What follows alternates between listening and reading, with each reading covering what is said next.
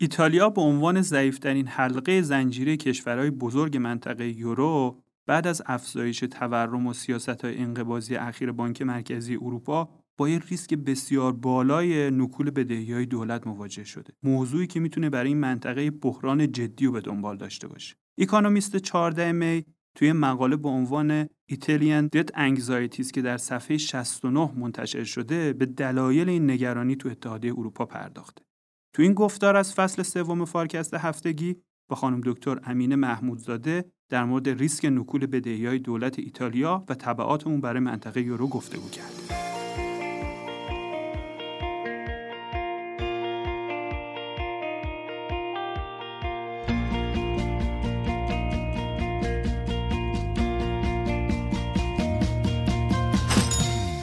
خانم دکتر محمود زاده سلام خوشحالم که در خدمت شما هستیم سلام خدمت شما و شنوندگان عزیز فارکست. اکونومیست هفته گذشته که مقالاتش رو با این جمله شروع می‌کنه. اگه می‌خوای لرز به اندام سیاست گذارای ایتالیایی بندازین باهاشون از آینده تورم صحبت کنین. چرا؟ مگه چه اتفاقی افتاده که ایتالیا یا اینقدر از تورم حراس دارن؟ مسئله شاید برگرده به چند سال قبل. بعد از شیوع کووید اقتصاد ایتالیا حدود 9 درصد کوچیک شد. طبیعتا دولت با نیت ثبات سازی وارد شد.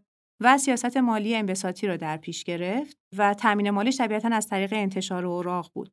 این قضیه یه بار دیگه هم قبلتر تکرار شده بود بعد از بحران مالی 2008 و همینطور در واقع بحران بدهیایی که توی اروپا اتفاق افتاد. مثلا طی 6 سال از 2008 به بعد نسبت بدهیای دولت ایتالیا به تولید ناخالص داخلیش از حدود 100 درصد رسید به حدود 140 درصد و بعد سر کووید از 150 درصد هم رفت بالاتر. و خب این در حالیه که ما می‌دونیم که متوسط این نسبت توی اروپا هولوهوش 90 و توی منطقه یورو هولوهوش 100 درصده. بنابراین به نظر می‌رسه که اقتصاد ایتالیا به نسبت کشورهایی که باهاش قابل مقایسه هستن بدهی بیشتری رو منتشر کرده.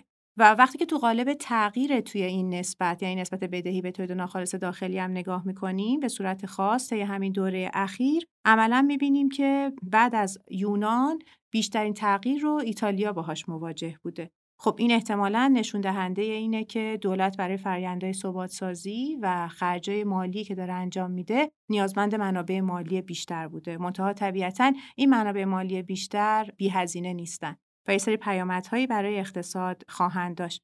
من می‌خوام این صحبتی که تا اینجا کردیم و بذارم کنار سه تا مشاهده دیگه. اینا رو کنار هم ببینیم. یه مسئله در واقع نرخ تورم منطقه اروپا است که خب آخرین ارقامی که داریم می‌بینیم به هلوهوش 8 درصد رسیده که شاید تو تاریخ منطقه یورو یه رقم واقعا بی سابقه باشه. در نتیجه ما می‌دونیم که بانک مرکزی اروپا احتمالا نسبت به این قضیه واکنش بیشتری هم نسبت به گذشته نشان خواهد داد سعی می‌کنه که این تورم رو تعدیل بکنه و احتمالا دیگه نمی‌تونه از اوراق قرضه دولت ها پشتیبانی بکنه حالا به انواع و اقسام روشهایی که شاید در ادامه بیشتر در موردشون صحبت بکنیم. در نتیجه یه متقاضی اوراق انگار داره از بازار کم میشه یه متقاضی بزرگ و خب این می‌تونه به افزایش نرخ و ناپایداری بدهی یا بیانجامه. این مشاهده اولمون. مشاهده دوم تجربه تورمای بالای 15 درصد توی دهه 70 و 80 میلادی تو خود ایتالیاست که طبیعتا اقتصاد خیلی ازش ضرر کرده بود و به نظر می‌رسه که تو حافظه تاریخی مردم باقی مونده. این همون اتفاقیه که تو بقیه اروپا ما داریم می‌بینیم. ارقام تورم هنوز ارقام ترسناکی نیستن ولی واکنشی که مردم دارن نسبت بهش نشون میدن خیلی شدیده. شاید در واقع به خاطر یادآوری خاطراتیه که می‌دونن تورم های بالا می‌تونه چه پیامدهایی برای اقتصاد داشته باشه. و یک مشاهده سوم هم در مورد تجربه کشورهایی بوده که اینا خودشون به نوعی با بحران بدهی مواجه شدن و خب خیلی متأخر نیست دیگه یعنی ما می‌دونیم که بین فاصله در واقع بحران مالی 2008 و کووید کل منطقه اروپا با این مسئله مواجه بوده و عملا هم دیدیم که بین ناپایداری بدهی و تورم یه رابطه خیلی مستقیمی می‌تونه وجود داشته باشه. البته ایتالیا عضو منطقه یوروه و طبیعتا تورمش با سیاست های پولی بانک مرکزی اروپا تنظیم میشه بنابراین شاید ناپایداری بدهی دولت مانیتایز پولی نشه و در قالب یه تورم اضافه برای ایتالیا بروز پیدا نکنه با این حال ریسک نکول و هزینه تامین مالی دولت رو حتما می‌بره بالا و از اون منظره که می‌تونه منجر به تشدید رکود و نااطمینانی بشه. بنابراین مسئله فقط برای خود دولت نخواهد بود. به کل اقتصاد تسری پیدا می‌کنه و احتمالا بخش خصوصی هم برای تامین مالی و سرمایه گذاریش با مشکل مواجه میشه. بنابراین نه فقط به خاطر تورم اضافه‌ای که ممکنه ایتالیا تجربه بکنه بلکه به خاطر این افزایش صرفه ریسک ما با یه نرخ تامین مالی بالاتر مواجه خواهیم بود اینه که در واقع تورمی که داره اتفاق میفته می‌تونه کسایی که دغدغه مربوط به اقتصاد ایتالیا رو دارن رو کاملا نگران بکنه. مگه این اتفاقی که اشاره کردیم برای بقیه کشور منطقه یورو رخ نداده؟ یه جمله معروفی هست میگه که خانواده‌های خوشبخت همه مثل همن ولی خانواده‌های بدبخت هر کدوم بدبختی خاص خودشونو دارن. حقیقت اینه که از این شرایطی که توی دنیا داره اتفاق میفته و تورمی که داره افزایش پیدا می‌کنه همه به یک شکل متاثر نمیشن. و به صورت خاص مثلا فرض کنید که دو تا کشور ایتالیا و آلمان رو در نظر بگیرین نرخ تامین مالی برای هر دوشون میره بالا ولی نه به یک اندازه.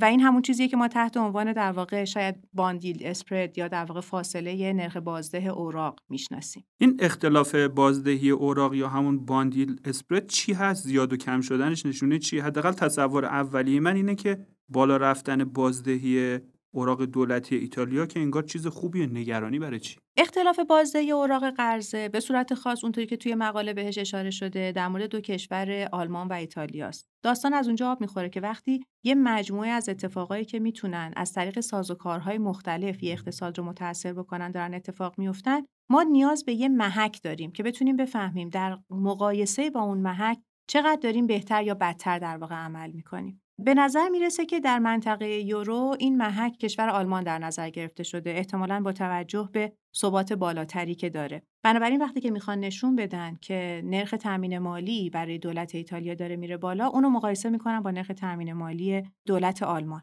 خب داده جالبی هم در واقع ارائه میشه. نرخ بازده اوراق آلمان و ایتالیا همیشه با هم تفاوت داشته که دلیل اصلی این تفاوت هم اون اعتباری هست که برای کشورهای مختلف می‌تونن قائل بشن.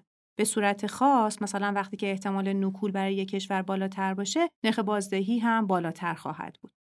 منتها این فاصله از حدود نیم واحد درصد تو سال 2020 به حدود دو واحد درصد تو سال 2022 رسیده.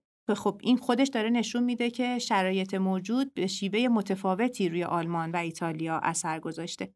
برای اینکه از نظر اندازه بتونم بهتون نشون بدم که این رقم چقدر بزرگه و چقدر اهمیت داره باید بدونیم که نرخ اوراق آلمان و ایتالیا الان به ترتیب یک و سه درصده. پس بنابراین این فاصله نزدیک به دو واحد درصد بین این دو اوراق واقعا داره نشون میده که هزینه تامین مالی برای ایتالیا به نسبت بالاست و خب همونطور که گفتیم می‌تونه تو کل کشور به نوعی پخش بشه. نکته دیگه که می‌خوام توجه شما رو جلب کنم اینه که ما یه محک دیگه هم می‌تونیم برای نرخ اوراق ایتالیا در نظر بگیریم. و اون هم شرکت های با درجه اعتبار مشابه با اوراق با مچوریتی تقریبا یکسان هستند. نکته اینه که در این مقایسه اون وقت دیگه خیلی به نظر نمی‌رسه که دولت ایتالیا داره اوراقش رو با نرخ بالاتری تامین مالی می‌کنه.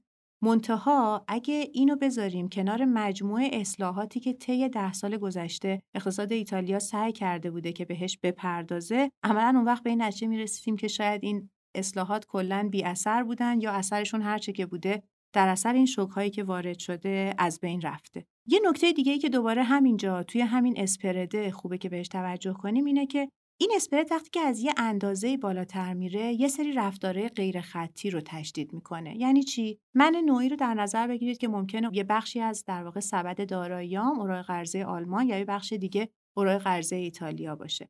و در گذر زمان می‌بینم که فاصله این دو داره افزایش پیدا می‌کنه و این به معنی در واقع افزایش ریسک نگه داشتن اوراق دولت ایتالیا است بنابراین با توجه به فرایند مدیریت ریسکی که درگیرشم سعی می‌کنم که ریسک سبد خودم رو کاهش بدم بنابراین این اوراق رو میفروشم. حالا اگه این تصمیم نه فقط در مورد من بلکه در مورد جمعی از دارندگان این اوراق بخواد اتفاق بیفته احتمالا ما با یه چیزی از جنس fire sale مواجه هستیم و این خودش می‌تونه قیمت رو و در نتیجه نرخ بازده رو با شدت بیشتری تحت تاثیر قرار بده. و البته وقتی داریم میگیم نرخ بازده بالاتر یادمون باشه که این لزوما برای دارندگان اوراق چیز مطلوب تری نیست. وقتی که ما می‌خوایم دوتا دارایی رو با همدیگه مقایسه بکنیم باید نرخ بازده تعدیل شده با ریسکشون رو با همدیگه مقایسه بکنیم اینجا الان نرخ بالاتر همراه با ریسک بالاتره. بنابراین لزوما چیز مطلوبی نیست. پس منتشر کننده اوراق دولت ایتالیا از این شرایط خوشحال نیست چون تامین مالی برای خودش و برای اقتصادش داره میره بالا.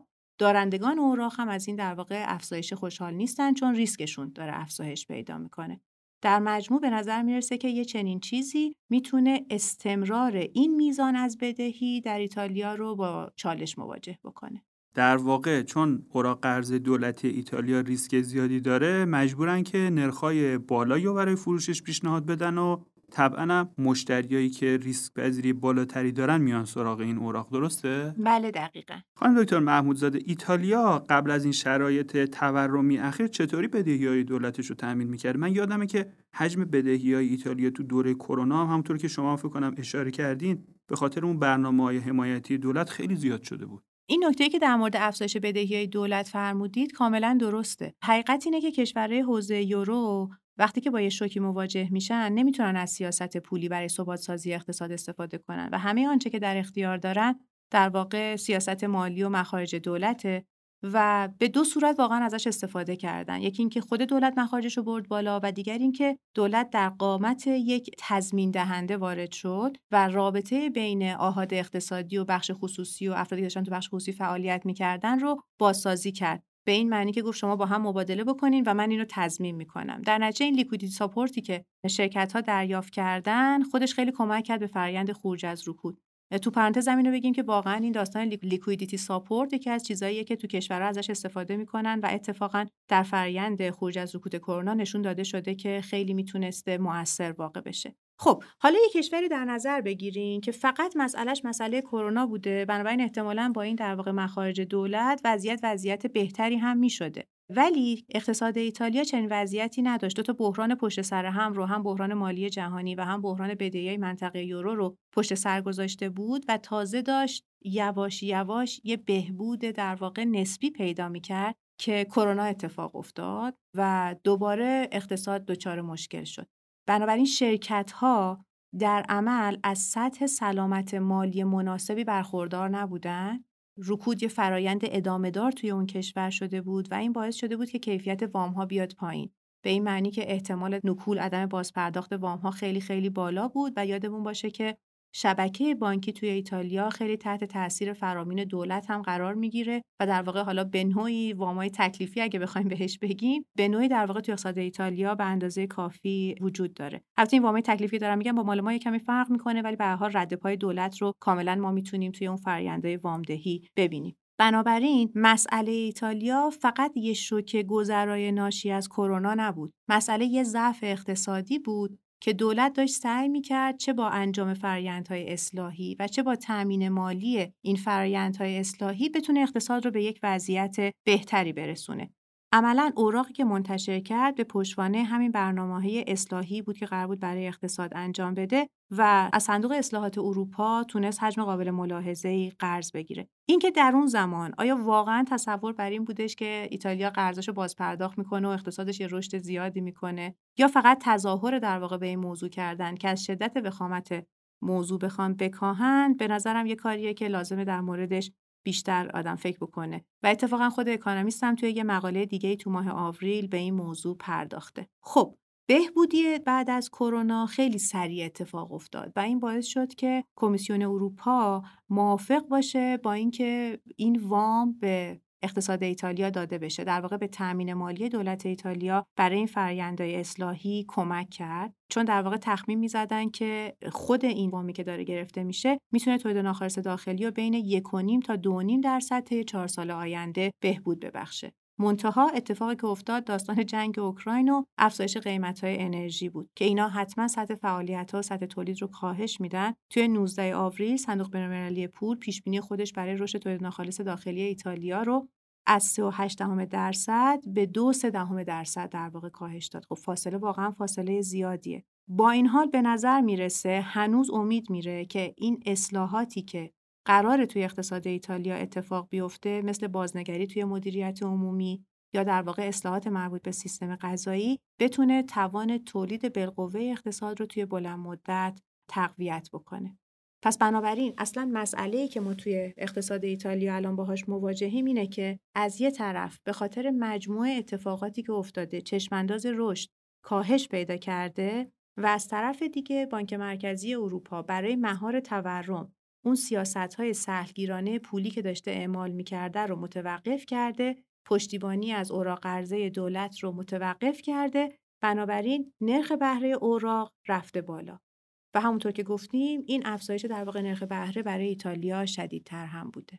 پس در واقع افزایش تورم اخیر و سیاست های انقباضی بانک مرکزی اروپا داره کاری می‌کنه که اون استراتژی قدیمی انگار کار نکنه. بدهی ها رو زیاد می‌کنه رشد رو کم می‌کنه و این باعث میشه اون نسبتی که گفتین نسبت بدهی به جی دی پی همون تولید ناخالص داخلی دوباره شروع کنه به زیاد شدن و سطح بدهی های دولت انگار ناپایدار بشه. درست میگم؟ این نسبت واقعا داره زیاد میشه. ولی این آیا داره ناپایدار میشه یا نه اجازه بدید یک کمی راجع به خود ناپایداری با هم صحبت کنیم. ببینید استقراض بیش از اندازه دولت همیشه می‌تونه منجر به ناتوانی دولت در بازپرداخت بدهی ها بشه و در طبیعتا اعلام نکول. هر چقدر این استقراض فزاینده برای دخل و خرج چیزای جاری یک کشور اتفاق بخواد بیفته احتمال نکول هم بالاتره. یعنی منظورم اینه که یه وقتی هست که دولت داره قرض می‌گیره برای اینکه زیر ساختار رو توی اقتصاد بهبود ببخشه ظرفیت تولید رو ببره بالا و یه وقت دیگه هستش که مخارج مخارج جاری دولته که داره توسط این استقراض تامین مالی میشه. منظورم اینه که این ترکیب مخارج دولت خودش هم می‌تونه روی اون بحث ناپایداری ها به نوعی موثر بشه.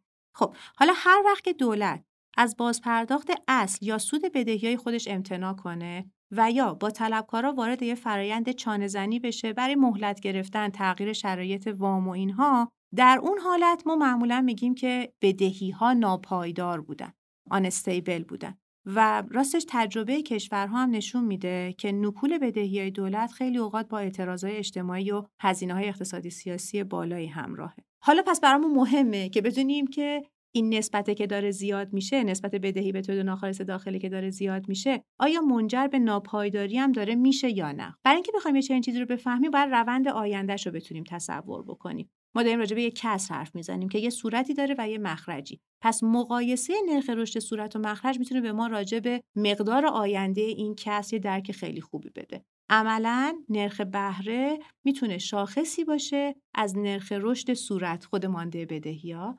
نرخ رشد اقتصادی به عنوان یه شاخصی از درآمدهای دولت می‌تونه به ما نشون بده که مخرج داره چقدر بزرگ میشه.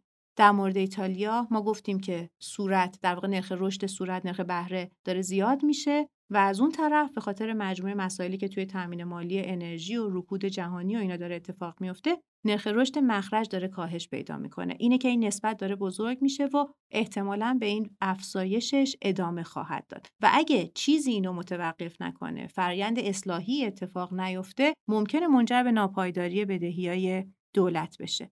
برای اینکه یه پیش بینی داشته باشیم نسبت به آینده می‌تونیم داده های گذشته رو برداریم نگاه کنیم. حقیقت اینه که نرخ رشد این کشور طی 20 سال گذشته خیلی کم بوده. این باعث شده که سیاستگزارا سعی کنن یه فکری به حال این نرخ رشد بکنن. عملا حالا شاید به نوعی از استراتژی مخرج دارن استفاده می‌کنن. یعنی می‌خوان که مخرج رو بزرگتر بکنن. ماریا دراگی رئیس سابق بانک مرکزی اروپا بوده و الان نخست وزیر ایتالیاست. و این وام رو احتمالا با توجه به اون رابطه ای که طی سالهای 2011 تا 2019 به عنوان رئیس بانک مرکزی اروپا تونسته با کل در واقع اون شبکه برقرار بکنه یه وام 750 میلیارد یورویی گرفته که خب به نظر می‌رسه عدد قابل ملاحظه ایه. هدفم همین بوده که با سرمایه گذاری هنگفت بتونن نرخ رشد رو توی کشور ببرن بالا. منتها منابعی که دریافت کردن کامل مشروط به پیشبرد اصلاحاته. و تورم از دو جهت این استراتژی رو الان داره بهش ضربه می‌زنه.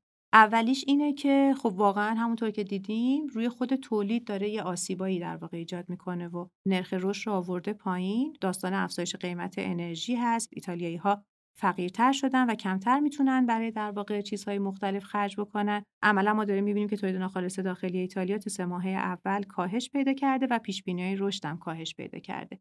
مسئله دومم شوک تورمیه که از یه طرف رفتار بانکهای مرکزی رو تغییر داده در قبال در واقع سیاست پولی و از طرف دیگه یه ریسک گسترده تو بازارهای مالی رو هم به همراه داشته. بنابراین برگردیم به اون صحبت قبلی که افزایش نرخ بهره و صرف ریسک اوراق دولتی ایتالیا می‌تونه باعث شه که اصلا جای زیادی در سبد دارایی مردم نداشته باشن. بنابراین ما باید وایسیم و ببینیم که این مکانیزمایی که الان داریم راجع بهشون صحبت می‌کنیم در گذر زمان چه اثر خالصی خواهند داشت. و این وسط شاید سیاست هم دوباره بخواد بیاد و نقش ایفا کنه. عملا اجرای این اصلاحات به وجود آقای ماریو دراگی که خب بهش سوپر ماریو هم میگن به خاطر اینکه تونسته بوده که یورو رو در واقع حفظ بکنه شاید بستگی داشته باشه به اینکه ایشون ابقا بشه و خب این پدیده خودش تحت تاثیر رکود تورمی فعلی قرار گرفته. برای اینکه اهمیت موضوع رو بگم تو سال 2018 تشکیل یه ائتلاف پوپولیستی باعث شد که فاصله بین بازه اوراق قرضه ایتالیا آلمان در عرض چند روز دو برابر بشه.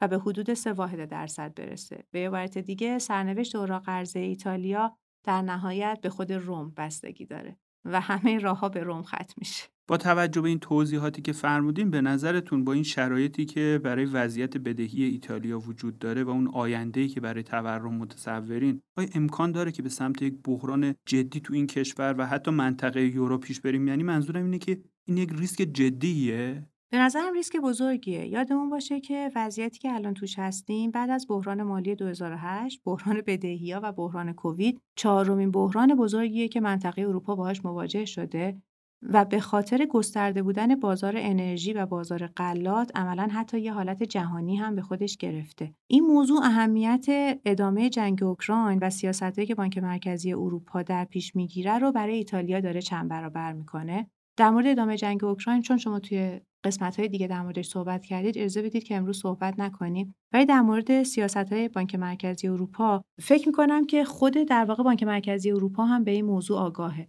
و به نظر می‌رسه که خانم لاگارد عملا الان میگه که من روی این فلسفه انعطاف پذیری حرکت خواهم کرد. به این معنی که متوجه این هستند که نرخ تامین مالی کشورهای شمال و جنوب اروپا داره به شدت فاصله می‌گیره. خب حالا اینجا به این موضوع توجه کنیم که بانک مرکزی اروپا اوراق کمتری رو در مجموع داره می‌خره ولی می‌تونه تصمیم بگیره که اوراق چه کشوری رو بخره و یا در واقع کدوما رو نخره. و اینکه بانک مرکزی اروپا متقاضی یه اوراق باشه طبیعتا روی نرخ بهرهش اثر جدی خواهد گذاشت. بنابراین تصمیم این بانک هم در مورد سرنوشت آینده ایتالیا بسیار اثرگذار خواهد بود. ممکنه که بانک مرکزی اروپا تصمیم بگیره که دارایی خودش توی اوراق قرضه آلمان رو کم بکنه که به ایتالیا فرصت بیشتری برای کاهش بدهی‌ها و انجام اصلاحات اقتصادی بده. با یه نگاه ممکن این عجیب به نظر برسه که چرا باید بانک مرکزی اروپا خودش رو در معرض این هزینه آنی قرار بده. به نظرم این هزینه آنی رو میپذیره که از هزینه های بزرگتر آتی جلوگیری بکنه و خود یورو رو بتونه به عنوان یه پول پرقدرت همچنان در سطح دنیا حفظ بکنه. خب این تجربه ایتالیا در مجموع چه درس و آموزه می‌تونه برای سیاست گذارای ما تو ایران داشته باشه؟ گاهی فکر می‌کنم خیلی میشه از اقتصاد ایتالیا برای ایران درس آموخت ولی به صورت خاص توی این جلسه که بیشتر داشتیم در مورد بدهی های دولت صحبت می‌کردیم یکی از مواردی که به نظرم می‌رسه رسد کردن پایداری بدهی های دولته ببینید ما وقتی با پیده های ریسکی مواجهیم نمی‌دونیم اون ریسک دقیقا کی محقق میشه ولی باید خودمون رو براش آماده بکنیم. ساختمونی که الان سر پاست اگه ما شاخص های مربوط به پایداریش رو مورد بررسی قرار ندیم ممکنه هر لحظه جلوی چشممون فرو بریزه و ما فکر کنیم که این فرو ریختن یه اتفاق آنی بوده. در حالی که این فرو ریختن یک اتفاق کاملا تدریجی و طی یه بازه زمانی طولانی بوده که با شاخص هایی که می‌تونستیم بریم سراغ ساختمون حتی می‌تونستیم احتمالش رو پیش بینی بکنیم. ما می‌دونیم که اتفاق میفته نمی‌دونیم که کی اتفاق میفته در مورد بدهی دولت هم قصه قصه همون ساختمونیه که خدای نکرده ممکنه فرو بریزه.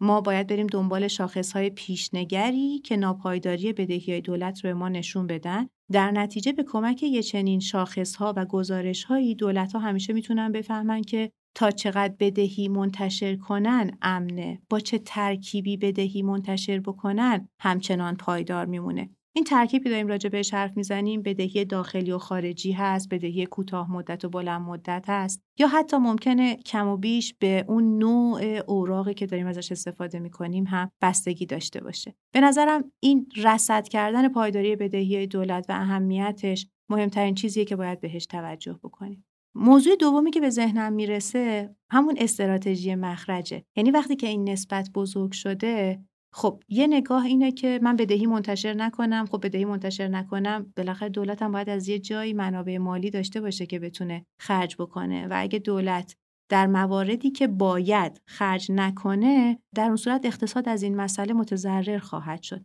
پس فرض رو بر این می‌ذاریم که تو قسمت بودجه دولت متوجه شدیم که کجاها باید بریم خرج بکنیم و خب به خاطر کاهش منابع این خرج رو باید از طریق اوراق تامین مالی بکنیم ولی از اون طرف هم می‌خوایم اقتصادمون با ثبات و پایدار بمونه. نرخ رشد اقتصاد اینجا به ما کمک می‌کنه. ابعاد بدهی می‌تونه در مقایسه با رشد اقتصاد خیلی هم چشمگیر نباشه و ما همچنان بتونیم از مزیت اهرم کردن منابع دولت بهره مند بشیم. این بحث رو شاید توی اون liquidity support هم یه جورایی کوتاه در واقع بهش اشاره کردیم. ببینید یه وقتی هست که دولت داره خرج می‌کنه 100 تومن خرج می‌کنه تو اقتصاد به اندازه 100 تومن اثرگذار خواهد بود. حالا با توجه به ظریف فزاینده اون عدد ممکنه کمی بیشتر و کمی مثلا کمتر بخواد باشه. یه وقت دیگه هست که در واقع دولت داره اهرم می‌کنه منابع خودشو. میگه من پول می‌ذارم شما هم پول بذارین. یا من پول می‌ذارم که تضمین بکنم یکی دیگر رو. یادمون باش که وقتی دولت داره یکی رو تضمین می‌کنه اون فرد دیگه لزوما نکول نمی‌کنه. مخصوصا اگه ما به اندازه کافی ازش وسیقه گرفته باشیم یا موقع تضمین کردن به اعتبار سنجی توجه کرده باشیم. بنابراین با 100 تومن میشه حجم مبادلاتی بالاتر از 100 تومن رو توی اقتصاد راه انداخت. پس قضیه فقط خرج کردن دولت نیست در واقع چگونه خرج کردن دولت هم هست. آنچه که ما خیلی در اقتصاد ایران در واقع تجربه کردیم استفاده از بدهی های بالای خطه. و خب همین گزارش در واقع پایداری بدهی دولت هم فکر می‌کنم که توی مرکز بدهی دولت تولید میشه و ازش خب هم دولت هم مجلس هم فعالان بازار سرمایه عملا استفاده می‌کنن. نکتش اینه که دولت ما هم اتفاقا از تضامین زیاد استفاده می‌کنه. ما اینو تو قالب لغت تعهدات احتمالا معمولا توی گزارش ها می‌بینیم. همونطور که خود بدهی ها باید پایش بشن مقدارشون در واقع باید دیده بشه و پایدارشون باید بررسی باشه باید یادمون باشه که تعهدات هم بدهی های بالقوه دولت هستن. پس رقم اونها هم مهمه. ممکنه گاهی ناپایداری بدهی ها نه به خاطر بدهی های بالای خط بلکه به خاطر تضامینی که دولت داده و بعد نکول شده اتفاق بیفته. بنابراین وجود یه چیزی مثل سامانه تعهدات دولت که بتونه مجموعه پشتیبانی هایی که دولت داره می‌کنه حالا چه در قالب مستقیم چه در قالب غیر مستقیم رو رسد بکنه اهمیت حیاتی پیدا می‌کنه. فکر می‌کنم که چه در تجربه کووید و استفاده از لیکویدیتی ساپورت چه در شیوه در واقع اصلاحات کنونی که داره تو ایتالیا انجام میشه این نکته هم می‌تونه به نوعی برای ما درس آموز باشه. ممنونم خانم دکتر عزیز گفتگوی بسیار جذاب و آموزنده ای خیلی از فرصتی که در اختیار من قرار دادید متشکرم.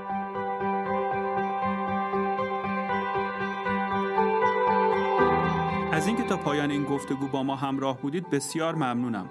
فارکست با طراحی و برنامه ریزی شرکت مشاور مدیریت رهنمان در استودیو دانشگو تولید میشه و شما می‌تونید پادکست های ما رو تو پلتفرم های پادگیر مثل کست باکس، گوگل پادکست و اپل پادکست بشنوید. حمایت شما از ما در شبکه های اجتماعی مثل لینکدین و اینستاگرام واقعا دلگرم کننده است. من محمد امین نادریان هستم و روزهای خوب و خوشی رو براتون آرزو می‌کنم. خداحافظ.